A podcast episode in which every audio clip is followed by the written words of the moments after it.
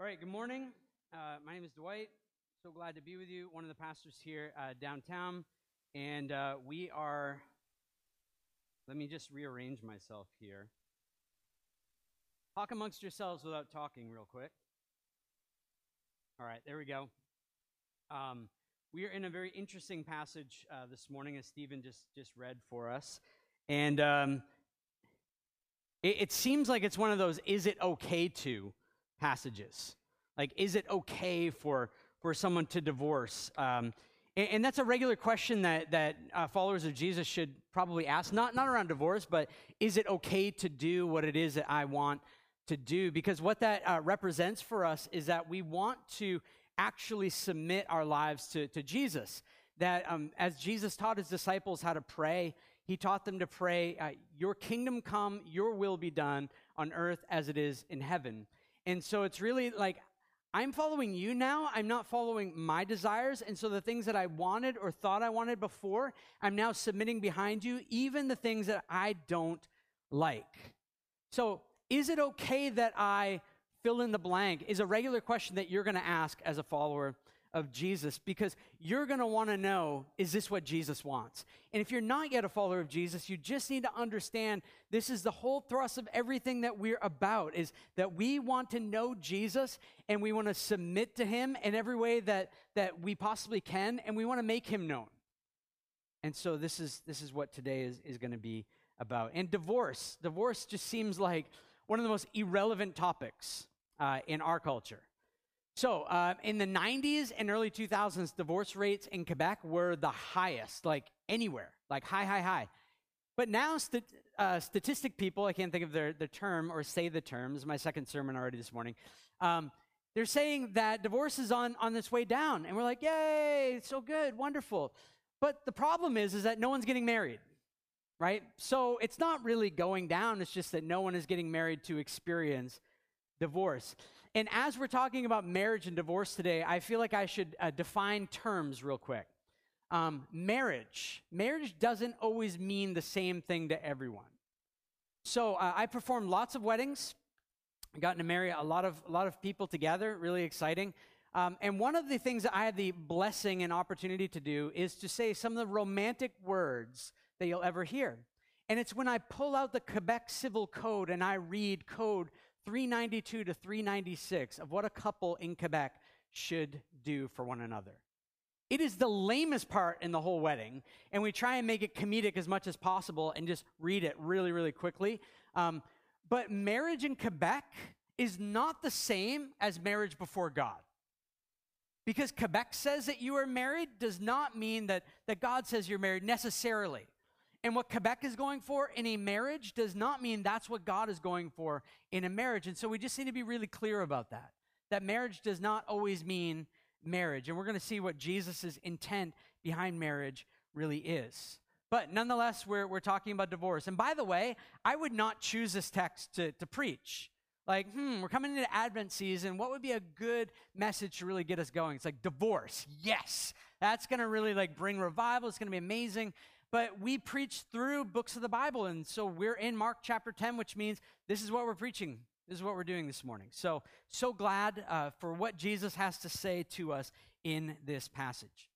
So, in Mark chapter 10, verse 1, the crowds are always around Jesus, always following him. We're seeing uh, people raised from the dead, we're seeing people getting healed, we're seeing people being forgiven. Crowds are wanting to come around Jesus and see what he has to offer to them. And so Jesus is doing a teaching and probably sharing stories about his kingdom of God values and what they're about and how people can get on board with them. But then in the middle of his sermon, he gets interrupted. And he gets interrupted with a, is it okay type of question. Now, let me tell you what this question is. It's found in Mark chapter 10, uh, verse 2. And Pharisees. Now, the Pharisees were an elite religious group. Okay, so the, uh, these religious elite leaders come to him. They came up, and in order to test him, and that's really important, we'll look at that in a minute, in order to test Jesus, asked him, Is it lawful for a man to divorce his wife?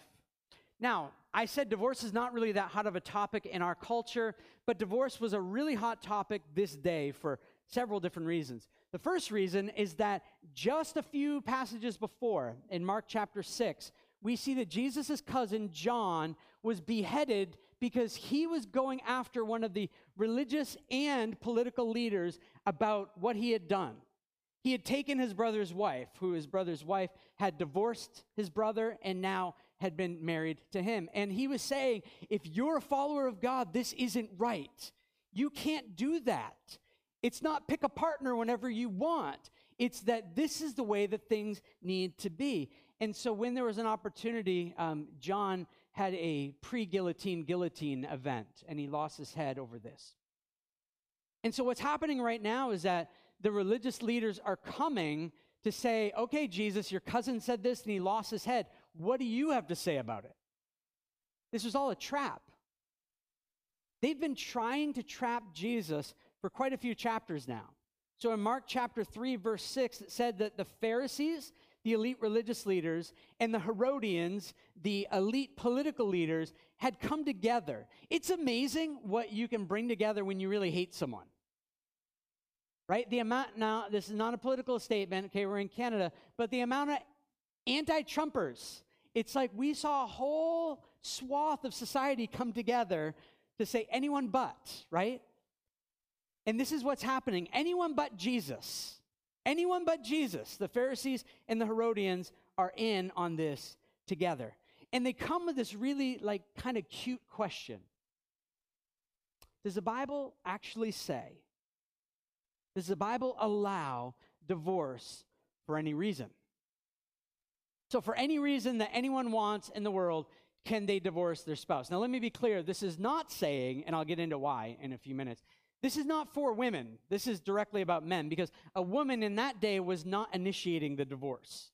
It was the men who would initiate the divorce. So, is there any reason at all that a man could divorce his wife and send her away? Well, what they're talking about is Deuteronomy. This is all background stuff, but it's really important.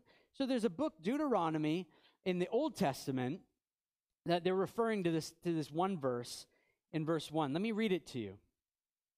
When a man takes a wife and marries her, if then she finds no favor in his eyes, because he has found some indecency. Now, those are the two words that we're going to focus on in a moment. Some indecency. Because he has found some indecency in her and writes her a certificate of divorce and puts it in her hand and sends her out of his house, and she parts out of his house. And then it keeps going, but we're just going to stop there. Out of that little phrase, some indecency, there were these two main camps of thought around divorce. One, you have the school of Shammai. Now, Shammai would say that the focus of that verse is really on the indecency. So they would say that you can't get divorced unless your spouse commits adultery against you. And again, let me be clear if your wife commits adultery against you, if she does that, then you have an exception. You have a right to be able to divorce. Now, there's another school of Hillel on the other side that they focus not on indecency, but some. So it's like they believe that anything from being barren to not putting avocado on burnt toast is a reason to divorce. And it just gave so much freedom. And honestly, that was the predominant view of the day. It was kind of like, well, you know, we just don't we don't we don't mix.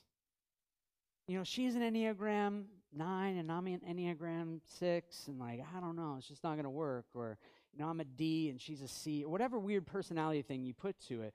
And if your focus was on the the idea of the sum then you could go ahead and do this. And so they've crafted these questions. All the questions that people bring to jesus aren't this like uh hey if you could ask jesus one question what would it be not that type of moment. It's like them sitting in rooms together, figuring out how do we trap this guy? How do we get him to come out on TikTok or Twitter or in his little address to the crowds and say the wrong thing so that we can finally kill him? This was in their heart. So, in essence, it's Jesus, who are you going to side with? And what I love about Jesus is that he rarely sides with us, right? He does, he does his own thing. So he doesn't side with Shammai or Hillel. He, he says, oh, hey, let me go back to the beginning. Let me just side with God on this one. And so that's what we get in chapter 10, uh, verse 6. to verse 9. So let me read that. I'll go back to verse 3 through 5 in a moment. I assume that people, when I like skip over verses, are like, when is he going to come back to that verse? But you're probably like, I have no idea. So anyway, coming back to it, uh, verse 6 says, But from the beginning of creation, God made them male and female. Therefore, a man shall leave his father and mother and hold fast to his wife, and they shall become one flesh. They're no longer two, but one flesh. What therefore God has joined together, let not man separate. So, do you know what Jesus is saying? He's saying it's cute that you've broken up into little schools to debate the Hebrew on this, but you're missing the, the greater design. You're, looking for exceptions when, when the ultimate purpose is that male and female are going to come together in this inseparable new creation. See, God's design is superior. There's lots of conversation around gender, around marriage, around sexuality. And so I get questions all the time around these things.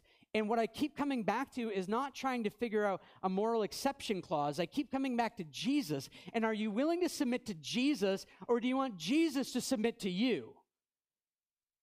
Do you want Jesus to be on your leash, or are you willing to be on the leash of Jesus? Because there's only one way that Jesus rolls. You don't walk Jesus along, He walks you. He takes you where He wants you to go. And His way is going to lead to life every time. And so being a follower of Jesus means that we submit, especially when we don't like what He has to say. Do you get that? Followers of Jesus submit, especially when we don't like what He has to say. If all of life was, ice cream sundaes, We would never have to say to our kids, you have to eat those green things on your plate. Right? It's when you put the green things on the plate that the kids have to submit or suffer the consequence of no ice cream sundae, Right? It's in that moment that they learn how to submit. All of life is not just one big ice cream sundae. And here's how God has, has designed things male and female, completely equal and yet different roles. Completely equal in value, but different roles. And so, what Jesus is saying, even in this passage, is that marriage is not owned by the man. You've been doing this whole thing around the man, and if the man wants to write their certificate of divorce and the man wants to lead this thing and give it away, Jesus is saying, No, you've got it wrong. You have an equal an equal relationship between a man and a woman, and marriage is not male owned. This is really important for us to hear as well, especially for them in that day. This, was, this would have been like revolutionary for them because the men thought that they were the ones that were in charge of everything. God brings together male and female into this inseparable new creation. And then Jesus is saying that no man can separate that. God did not intend for divorce to be a thing. He didn't intend for there to be a cutting off. How many of you have ever done a three legged race? Okay, hopefully not because you have three legs. Um, but three legged race is that there's two people, you come together, they tie some rope thing on there. And if you're big enough, maybe you had a little person that ran with you and you just kind of picked them up and ran. Um, I wish that I was that big to be able to do that thing. But the, the idea of the three legged race is that you figure out how to be in unison together. And usually at the beginning, it's a bit wonky, and you're like, okay, when I say X, we'll move this leg and Y, and like you come up with some crazy code. I, that was one of my favorite things to do in like our school days in primary school when we had three legged races. It was amazing. But at the end of at the end of the race, it wasn't like, well, I guess we're stuck stuck with one another forever.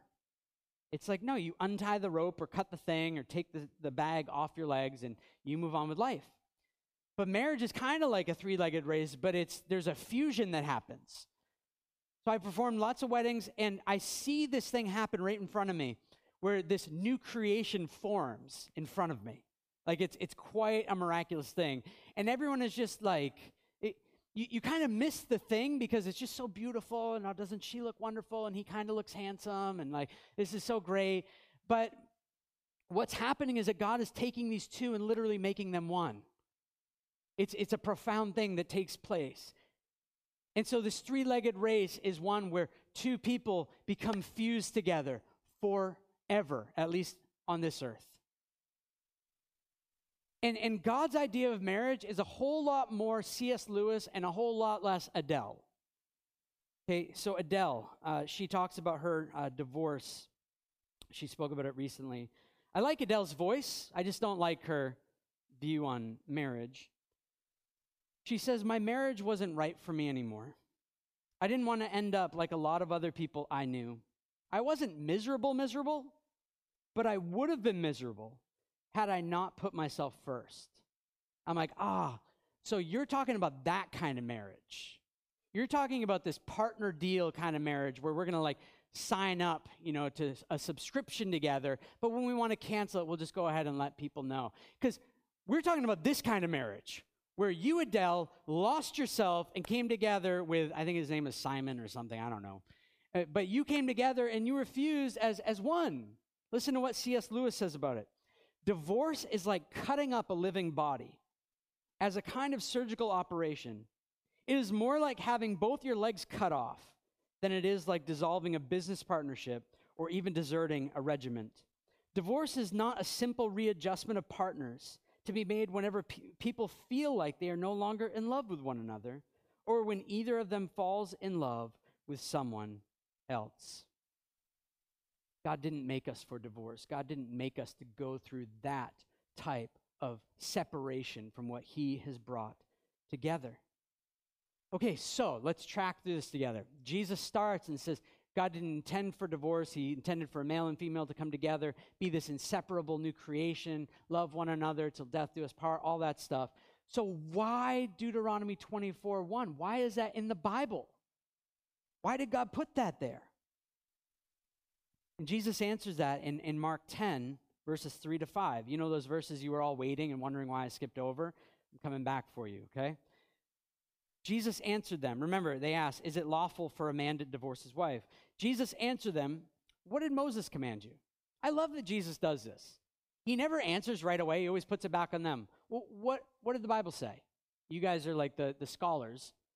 They said, Well, Moses allowed, permitted a man to write a certificate of divorce and send her away. And then Jesus said to them, Hmm, because of your hardness of heart, he wrote to you this commandment. Because of your hardness of heart, he wrote this commandment. You see, Deuteronomy 24 1 doesn't advocate for divorce. It's not like, hey, if you get in trouble, here's a clause for you to use in the court of law. Deuteronomy 24 1 was to protect if this thing actually happened. God was safeguarding and protecting the spouse that was being divorced. It was protecting the divorcee and actually giving a right to remarry. If you are the one saying, I'm divorcing you because, you know, you cook bacon too soft, uh, no, bacon's a bad illustration. This is Judaism. Uh, you, you, big faux pas, right? Uh, you, you make taco meat this way. I like ground beef this way. Uh, we're done right? The law actually protects the divorcee and gives her a right to remarry. Because you have refused to see yourself joined by God. This is a protection clause, safeguarding the vulnerable. And Jesus actually condemns the, the idea that I'm just divorcing so that I can remarry. He condemns this idea. He condemns Adele's idea. Remember, I said I like their music. I'm not condemning Adele, just saying that she didn't get it right on marriage.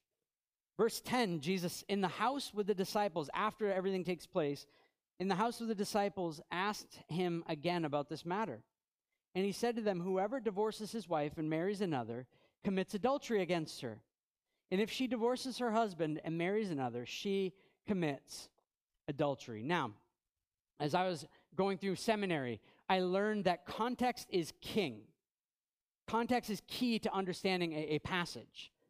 And so this is not Jesus' exhaustive teaching on divorce. Right? You can find him speaking a few other times about divorce. You can find Paul speaking about divorce other places in the New Testament. But context is key here. And what Jesus is specifically condemning is this idea that you can find a better toast maker, that you can find someone younger, better, hotter, that you want to marry because you just don't like the person that you're married to. He was outright condemning the whole thing that happened with John the Baptizer and Herodias and her, her new husband. Right? Jesus is going after this. He's condemning this that if you think that you can just uh, divorce so that you can remarry, Jesus is saying, ah, that's not it. That's not how it rolls in my kingdom. Because marriage is about being committed servants to one another. Not, I'm married to plan B, but if plan A comes along, I'm willing, open, and I can be available in a hot second. Not how it would roll. But the question comes up Okay. Can Christians actually divorce, though? Is that allowed? Is that permitted? And I would say that I, I read a lot on this over the years. I read a lot recently. And I will say, I don't know if this is encouraging or discouraging, but not all Christians or Christian scholars agree on this.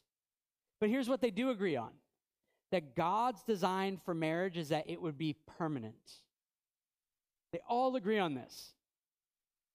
That marriage is not this thing that you just enter into and exit out however you want, whenever you want. There are some people, though, that will say that there's an uh, exception clause that's given in Mark 5 um, or Matthew 5, verse 32, and Matthew uh, 19, verse, verse 9, where Jesus says that uh, if your spouse does commit adultery, uh, that, that you could have a divorce. Paul later on in the New Testament says that if you're a follower of Jesus and your spouse is not a follower of Jesus, he doesn't encourage that type of thing, by the way, that a, non follower of Jesus and follower of Jesus to get married. But if you're married and one of you becomes a follower of Jesus and that spouse that's not yet leaves you because of your belief, that that's an okay reason. But in, in terms of specific reasons why divorce can happen, this is kind of it. That's all we see. Now, we have a lot of wisdom in Scripture. Um, we have a, a lot of bad things that happen in this world. And we've sat with people during really hard things that they've walked through that weren't specifically adultery and weren't just abandonment. And I would say that this really isn't a sermon to explore all of the realities of when someone can get a divorce or when they can't or when they could get remarried and when they can't. Because Jesus is actually going for us to understand what marriage is really all about and what we're actually entering into. And just because there could be a reason in Scripture for divorce, it doesn't mean that's where we start. We don't start and show up, this thing happened, I have a chapter and verse for it, I'm out. I'm like, okay, but but let's explore why you want to be out. Let's explore what's going on in your heart. And I know that you're experiencing this really hard thing and we're not being uncompassionate or discom I don't even know what to do with that negative. We're being full of compassion. There we go. We want to understand what's happening. We want to walk with you. We want to pray with you. We want to see if, if reconciliation might be something that could take place. We want to see if forgiveness could take place. We want to see if people are changing. We don't want to just start with, I'm ready to be divorced because I have a verse in the Bible. We want to start with the gospel. And the gospel is that everyone in this room, whether you're a follower of him or not yet, is that you were committing spiritual adultery against God. You were worshiping other things. You've been abusive towards him and his name. You abandon him. And you're not looking for a way back. And do you know what Jesus does? He comes after us. There's this beautiful story in the Bible. Uh, it's found in the book of Hosea. It's about this prophet named Hosea, and he's told to marry a prostitute. I know, weird story, but that's how it goes. And ultimately, the, the prostitute and him become husband and wife. They have kids together, and then she leaves him to go be with her lovers again. And God says, Go pursue her again and bring her back. And do you know what that's a picture of? What Jesus does with us over and over and over again. Jesus isn't looking for the divorce clause with us. He is committed to us. He is committed to you. And ultimately, marriage, marriage points, it's like a, pointer, a signpost. It points to Christ and his church, the bride, coming together. So, marriage between a, a man and a woman isn't even ultimate. One day, every human marriage is going to dissolve. And the marriage between Jesus and his bride is going to be fulfilled forever. And so, when we submit to Jesus and him dying on the cross for his bride and then rising for her to come and get her, we are given the Spirit of God that lives in us. And the, the power that exists in us is one where we can now forgive. My goodness, I shared this story in the first sermon. I'll, I'll, I'll have less details because it's online. But I, I was once counseling a couple not part of this church, and this person had committed adultery hundreds of times. No joke against her spouse. And I watched the other spouse say to the other spouse, I forgive you. And I'm just like, what the heck is happening? But it's the Spirit of God ravaging him to say, this marriage is not about me. Now, that's not how it always ends. I've also watched marriages break apart and tragic things happen. But in that moment, it's like the Spirit of God is here. It's like, take off your sandals. This is holy ground. The Spirit is working and moving. He had a chapter and verse if anyone had one. And he says, no, reconciliation. I want to love her like Christ has loved me. That's the power that's available to all followers of Jesus. Now, I want to say that that doesn't always happen, doesn't always end like that. And some of you maybe have gone through a, horrific thing where you've been divorced. And I don't know which side of that you've been on. But what I would say is that God doesn't receive you or love you based on your uh, marital status. He doesn't say, oh, okay, you've been married the whole time. Oh, well, I have so much more love for you than those people. Whether you're divorced, remarried, widowed, celibate, married happily, married unhappily, God's posture toward you in Jesus is love. And I want, I want to love you and change you. I want to put my spirit in you so that your anti God tendencies become kingdom of God tendencies. You are deeply loved. So, what I want to do is, I want to end. Uh, this is a long ending. Okay? Don't be like, wow, this is really quick. It's a long ending. Um, but I want to end uh, by talking a, a, little bit to divorce and remarriage. Uh, but then I want to talk about dating. And then I'll end with marriage. And you might be thinking, brother, I, I listened to you read the passage, I listened to Stephen read the passage. Dating didn't come up in here at all. But I think that this is, this is why dating has to come up in a sermon, is because how we date and how we're pursuing uh, other people for marriage helps us not end up in these places where we're looking for a certificate of divorce to give. So let me say a, a few things. First, uh, to anyone who's been divorced, you're forgiven by Jesus for all. I don't, I don't know what role you played in that, but, but he offers out forgiveness. Divorce is not the unforgivable sin. It's not. If it was, Jesus would have been really clear that this is the thing that I just can't forgive you for. So some of you maybe have been divorced because it's been all your fault. You're the reason why. But even those things aren't bad enough that you wouldn't be forgiven. And in your pain, regardless of where you stand in that whole process, Jesus is with you. He's, he's not looking to bail out, He wants to uh, comfort and challenge you. Right? That's what we get with Jesus all the time. There's a comforting and a challenging. And if they're not both there, you need to wonder am, am I really hearing from Jesus? If you've been divorced or experienced that, is there something that you still need to do? Just because the law says that you're divorced doesn't mean that everything is wrapped up. Do you need to pursue that person for forgiveness? Or do you need to forgive that, that person? Because if bitterness sets in because of what's taken place, you're going to bring that into uh, all your relationships, not just a marriage relationship, but all your relationships and the way that you view the world and people in general. And maybe you've been divorced and you actually have to return to that marriage.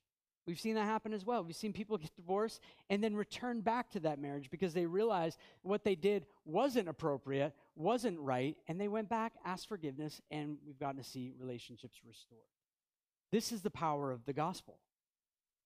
To those of you who are remarried, you might be thinking, oh, am, am, I in sin? Am I not in sin? What, what's happening? These words are really hard. And I would say, I would love to sit with you and walk through this text more in depth around this. Uh, but if you're remarried, well, be committed there. That's where you are right now. Be committed to that person, walk as one flesh, fused together, and, and work through the pain that you've brought into that marriage from before. Really, really important. If you're celibate, if you're a widow, right? Some of you maybe were thinking that, hey, I'm going to be married a really long time, and then something happens to your spouse, and you find yourself to be a widow, or you're single for now. Um, I want to say you're not second class in the church. Sometimes uh, it can feel like if, if I'm not uh, married and have 2.3 kids, or in Montreal it's probably like 1.2 or maybe 0.8, I don't know. But it's like if I'm not in this category, then I kind of feel like sub superior and I'm not. Most sermons or, or, illustrations don't land, and I would say you're not second class.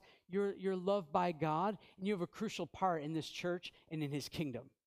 And you should read Singleness by Sam Allberry. Um, incredible book, really, really good, will help you.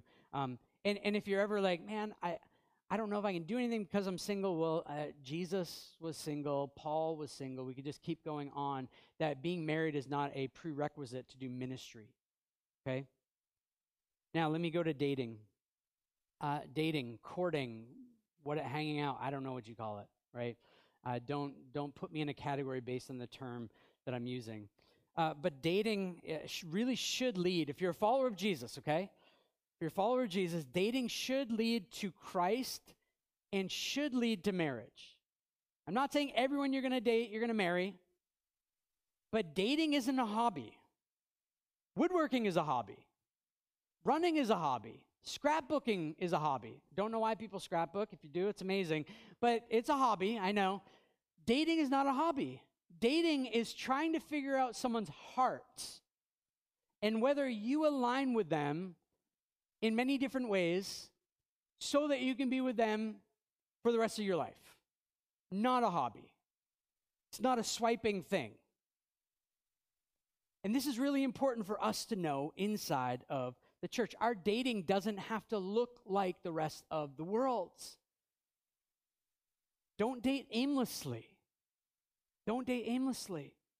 If you're not ready to even think about marriage whatsoever in the next few years, I would say dating is probably something for later. Don't date aimlessly. If you are dating, I would say uh, date. Now, again, you're not going to find these things in the Bible necessarily. That's why I keep saying I would say. but I would say date in groups. I don't mean like date three or four people at the same time. I mean like go on a date with a group of people because this does a few different things for you. It allows for other people to watch that person that you're dating, you're like, oh, isn't he so wonderful? It's like, yeah, he flirts with everyone around him. That's not going to stop when you get married. Other people see what you don't see. Listen to others, listen to Christians, listen to your parents, listen to friends, invite other people into this process and don't don't trust yourself too much. Don't be like, yeah, I think that um, watching Lord of the Rings at 1 a.m. would be a really great thing in the dark by ourselves because we just want to get to know one another better. It's like that leads to things. So be wise in your dating, have people around, keep your clothes on. I, it sounds really simple, but do it. Right? Clothes on, most likely going to be okay. Don't awaken love too early. Song of Solomon, the, the, the refrain throughout that book is don't awaken love too early. Love is meant to be awakened like an on ramp to a highway. When you get on the on ramp, you just keep going. You're not like, I'm going to try this on ramp, and if it doesn't work, I'm going to back it up. People in Montreal do try that, right? They're annoying. But on ramps are meant to like get on and, and go faster. Don't awaken love too early. Don't become so emotionally attached and physically attached, and definitely don't become sexually attached. That's not for you yet. Until you say, I do, you're not married. You don't belong to one another. In fact, as I go into uh, the room where the bride is, usually don't ask the guy, but I do. I maybe I do. I don't know. But when I go in the bride, I'm like, "Are you sure you still want to marry that guy? Like, just because you got the dress and he's got a ring does not mean you need to do it, right? It's like up until that point, you don't yet belong to one another. So in your dating, stop pretending like you belong to one another. That person you're dating might actually break up with you because you're weird and might move on to someone else, less weird. And you don't want to harm them for the next person. Please don't come into my office and ask, uh, I'm thinking about dating. Uh, how far can I go? I will just sing to you, dum da dum dum. Like, that's a really dumb question to ask right now.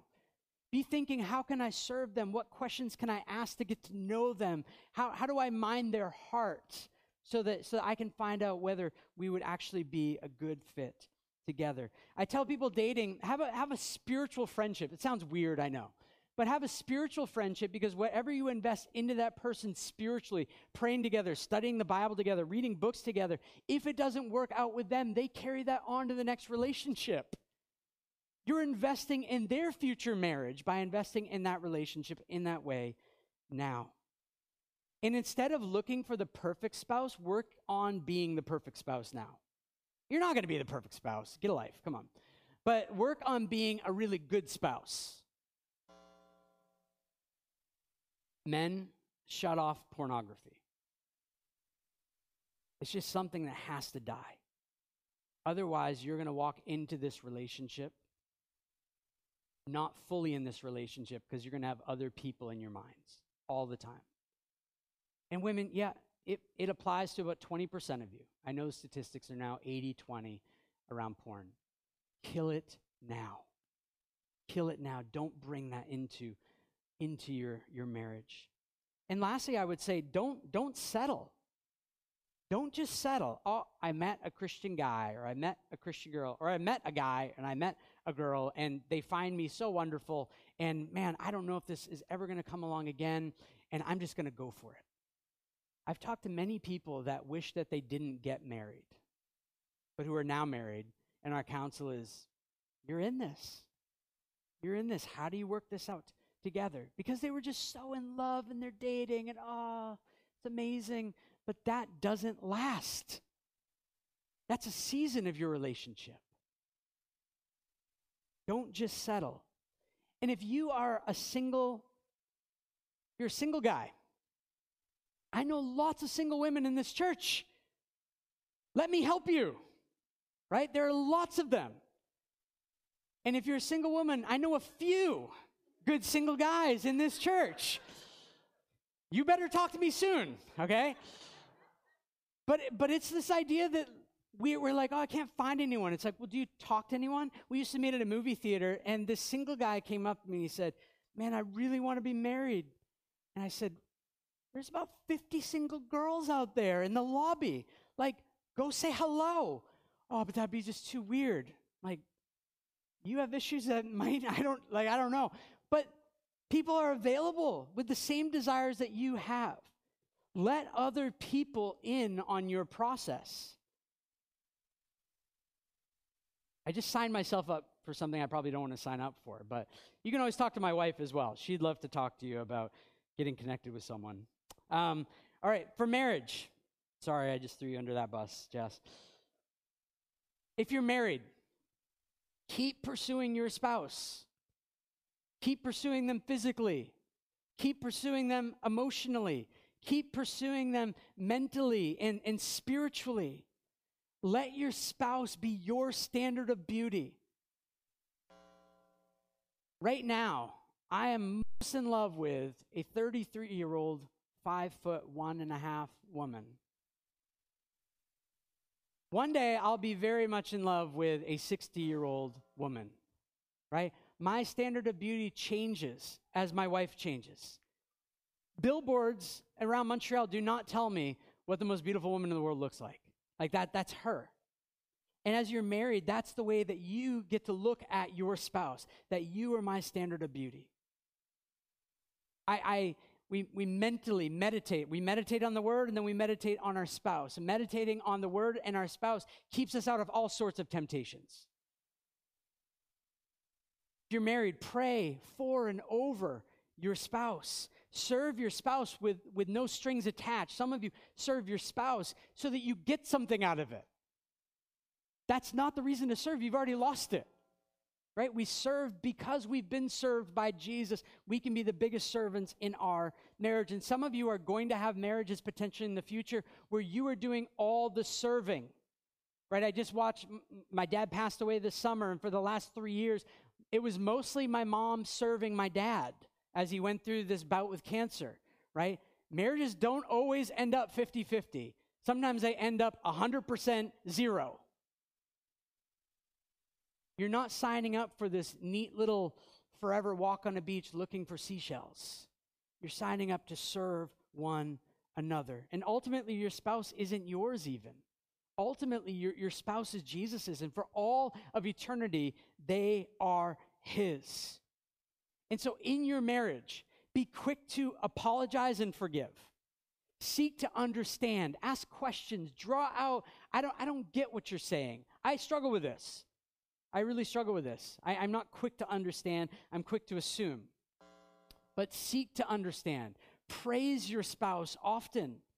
I've never been a spouse that, that's been over encouraged. Like, I don't know, my spouse sends me too many encouraging text messages, I had to block them. It's like, never heard that, ever, never. Communicate. Take time to communicate with one another. And we were having a conversation recently with a couple in the church eh, that we were talking about the word divorce and how we just don't say that in our house, right? You don't get to talk about divorce because that's not an option on the table. We're not looking for a way out. I'm all in on Jess, all in. Finally, accept that you won't have the perfect marriage. You're not going to have the perfect marriage. Even if you write a book about marriage, you're not, your marriage isn't going to be perfect. But you will have and can have a one flesh marriage that's not all about you. Finally, there is a perfect spouse. And that perfect spouse is Jesus. And listen to this perfect spouse. He's going to do what no spouse could ever do for you. He's never going to leave you, he's never going to forsake you, and he's never going to divorce you. He's going to change you to be like him, but he's not going to change it with derogatory terms or making fun of you. He's going to change you to be like him by his love. He takes you with your spots and wrinkles and all your strangeness, and he, he loves you for it. And then he's transforming you to be just like him. He pleads and prays for you. He pleads and prays for his bride. He has the best interest in view. And he is with you in every way. Maybe you're hearing this this morning and you're like, man, emotionally, this is really hard for me to hear because of whatever subject got brought up. But emotionally, he understands your pain. He's with you and he wants to work through that pain with you. He's in control. He's our protector. And for all of eternity, nothing is going to take us away from him. And do you know what is so fascinating? When you think, I like to think like billions and trillions because my mind just can't completely go there, so it causes me to worship. Um, we're going to be with Jesus for trillions of years and beyond, no end let's just say trillions of years from now, Jesus is still going to be pursuing you. He's so full of love for you that he's going to be pursuing you and you're going to be pursuing him because you're going to see him in all of his glory. So, what do we do with all this? What do we do with all this? I'd say we, we turn to him. We turn and we look at Jesus and we say, Are you sufficient for me, Jesus? If you're dating are, or trying to date, is Jesus enough for you?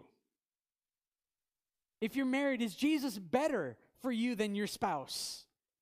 If your divorce is Jesus better than the identity or the scarlet letter sometimes you put on yourself of being that? Like, is Jesus sufficient for you? Because he can be. See, everything else will, will disappoint you. And I, I'm, I'm sure if you're a follower of Jesus, you've been disappointed by a lot. And it was me, my life, being disappointed, being disappointed by some of the biggest things that I thought were going to bring me joy and satisfaction. And when I lost those things, that's where I found Jesus. And He hasn't disappointed. And so, as, as a response to this, this text, let's ask Jesus what he wants for us to do. Jesus, what do you want for me to do? Is there something in my past that I need to rectify? Is there someone that relationally uh, I've, I've harmed them and I need to go and I need to ask for forgiveness? Or I need to forgive? Is there something in your life that you need to change today? Right? Is you're thinking about the dating or the, the marriage especially. Is there something that you need to change about you? Not be looking for your spouse or, or other people to change, but is there something that you need to change? Let Jesus change you. And my final thing, I guess, is just that we'll submit everything to Him. We'll submit our lives, we'll submit our relationships, we'll submit our timetables, we'll submit our ideas of what marriage or celibacy or divorce, what all those look like, and we're going to submit them, submit them to Him, and let Him uh, rewrite uh, our theology, re- rewrite our ideas around around His kingdom, and and their the values that come out of that. So let me let me pray for us, and then, then we'll continue responding. Jesus, thank you that uh, thank you for your teaching to us about uh, what marriage really is. I want to pray for the marriages that are here, uh, represented in the room, that they would be marriages that that really are fused completely. That there's there's no there's no rope that we're looking to cut, but that you would strengthen the bonds of those marriages. I want to pray for those who have experienced uh, divorce that that dad you would you would be with them in that pain and that you would cause them to respond however it is that you want for them to respond whether it's through forgiving being forgiven or returning. That's all on you god. So would you work on on their hearts? I want to pray for those who are dating or who want to date. For those who feel unlovely i pray that they would uh, find all of their loveliness in you, Jesus, and that you you find them to be lovely because of what you did for them. And I pray that we would be uh, holy people uh, pursuing other people uh, who love you, Jesus, and that um, that our pursuits would represent you well to, to the other person. Thank you that, that you know where each one of us stands with all of these things.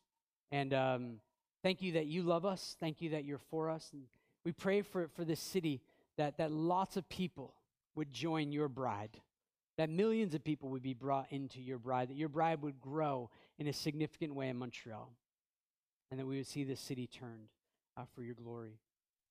We love you and need you for everything. Amen.